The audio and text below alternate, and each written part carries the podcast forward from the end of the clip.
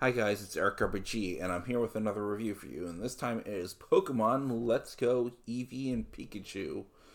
This is specifically reviewing the Eevee version, but there's not much difference between the two, other than the fact that one you get Eevee as your starter Pokemon over Pikachu, and the game is actually a remake of Pokemon Yellow specifically, because um, it has all the features of that game, including uh, being able to fight Jessie and James from the anime, uh, and um, the ability to get all three starters from Gen One um, through trading, um, or rather, you, you're get you're get you're given a Pokemon as if it were a trade, but you don't actually have to trade anything. You just need to reach, uh, you catch X number of Pokemon milestone, and um I'd say it's a remake, but they changed up the gameplay to be more like Pokemon Let's Go. Um, or Pokemon Go, sorry. Um, and then those two names are hard to keep track of in my head, sorry. But uh, in that game, um, you use your camera to do AR related things and you catch Pokemon rather than fight them out in the wild. So that's what you're doing here. So you gotta buy a lot of Pokeballs, and Normally, this would be tricky if the game didn't give you Pokeballs for catching Pokemon or beating trainers, where you usually end up finding Pokeballs after being a trainer. The only problem with this is that, like, just like in the other Pokemon games, the normal Pokeballs are outmoded by the Great Balls, which are then outmoded by the Ultra Balls and only the ace trainers and master and coach trainers will give you the ultra balls and such. And also not really a problem because um, there are ways to make money in the game. And there are ways to sell stuff. So um, there's what they're like there's just there are workarounds. But you'll almost never have to worry about running out of Pokeballs. But um one thing I didn't like about this game is that since you're grinding by catching Pokemon, um while the game does have a feature where catching Pokemon also gives you various different candies that boost your stats, or you can get a rare candy which will just instantly boost your level, or you can get candies specific to certain Pokemons like Eevee and Pikachu candies, which would boost all your stats by one for that Pokemon.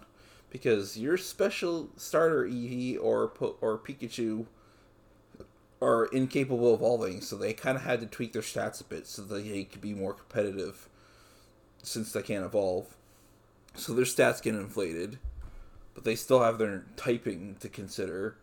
But they also get access to um, different moves that have different affinities, and you could swap those out. But unfortunately, the trainer that teaches you these moves, um,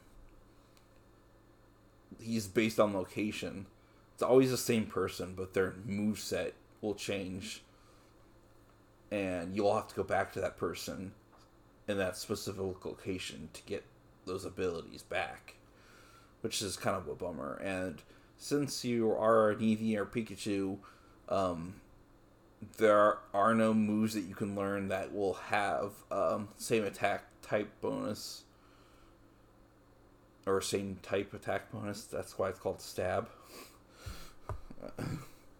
but um, it's still a fairly easy Pokemon game, and if you want to challenge yourself, you should probably rotate your Pokemon often like maybe sticking with a couple mains but swapping out a couple others to deal with gyms or trainers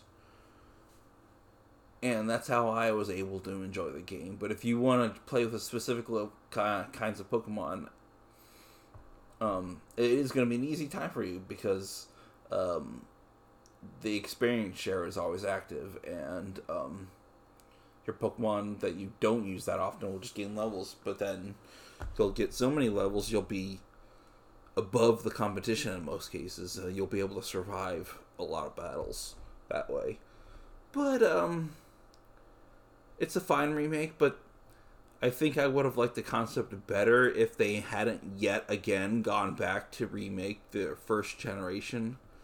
Maybe starting with Gold would have been a better choice, or remaking. I don't know Gen Four, but they kind of already did that with uh, Brilliant Diamond and uh, Shining Pearl.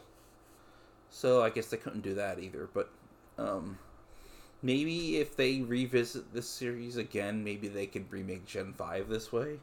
I don't think people appreciate though, because maybe because uh, they probably want a full remake of Five, but uh, they'll probably just remake Gold and Silver because it's safer for them that way.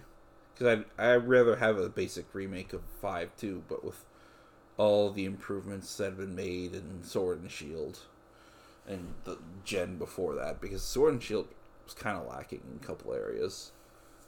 But uh, maybe more like Arceus would be uh, up that alley. But uh, uh, I haven't actually played that game, but I've seen a lot of footage. It looks great. And that's the next game I'll be reviewing. But if you're a fan of Pokemon, you might want to check it out. Uh, your mileage may vary for how much you will enjoy it, but um, if you can get it at a cheap price point or rent it off of GameFly, it might be worth a look at least.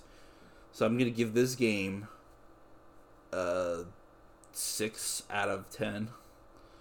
And until next time, see you guys later. Bye bye.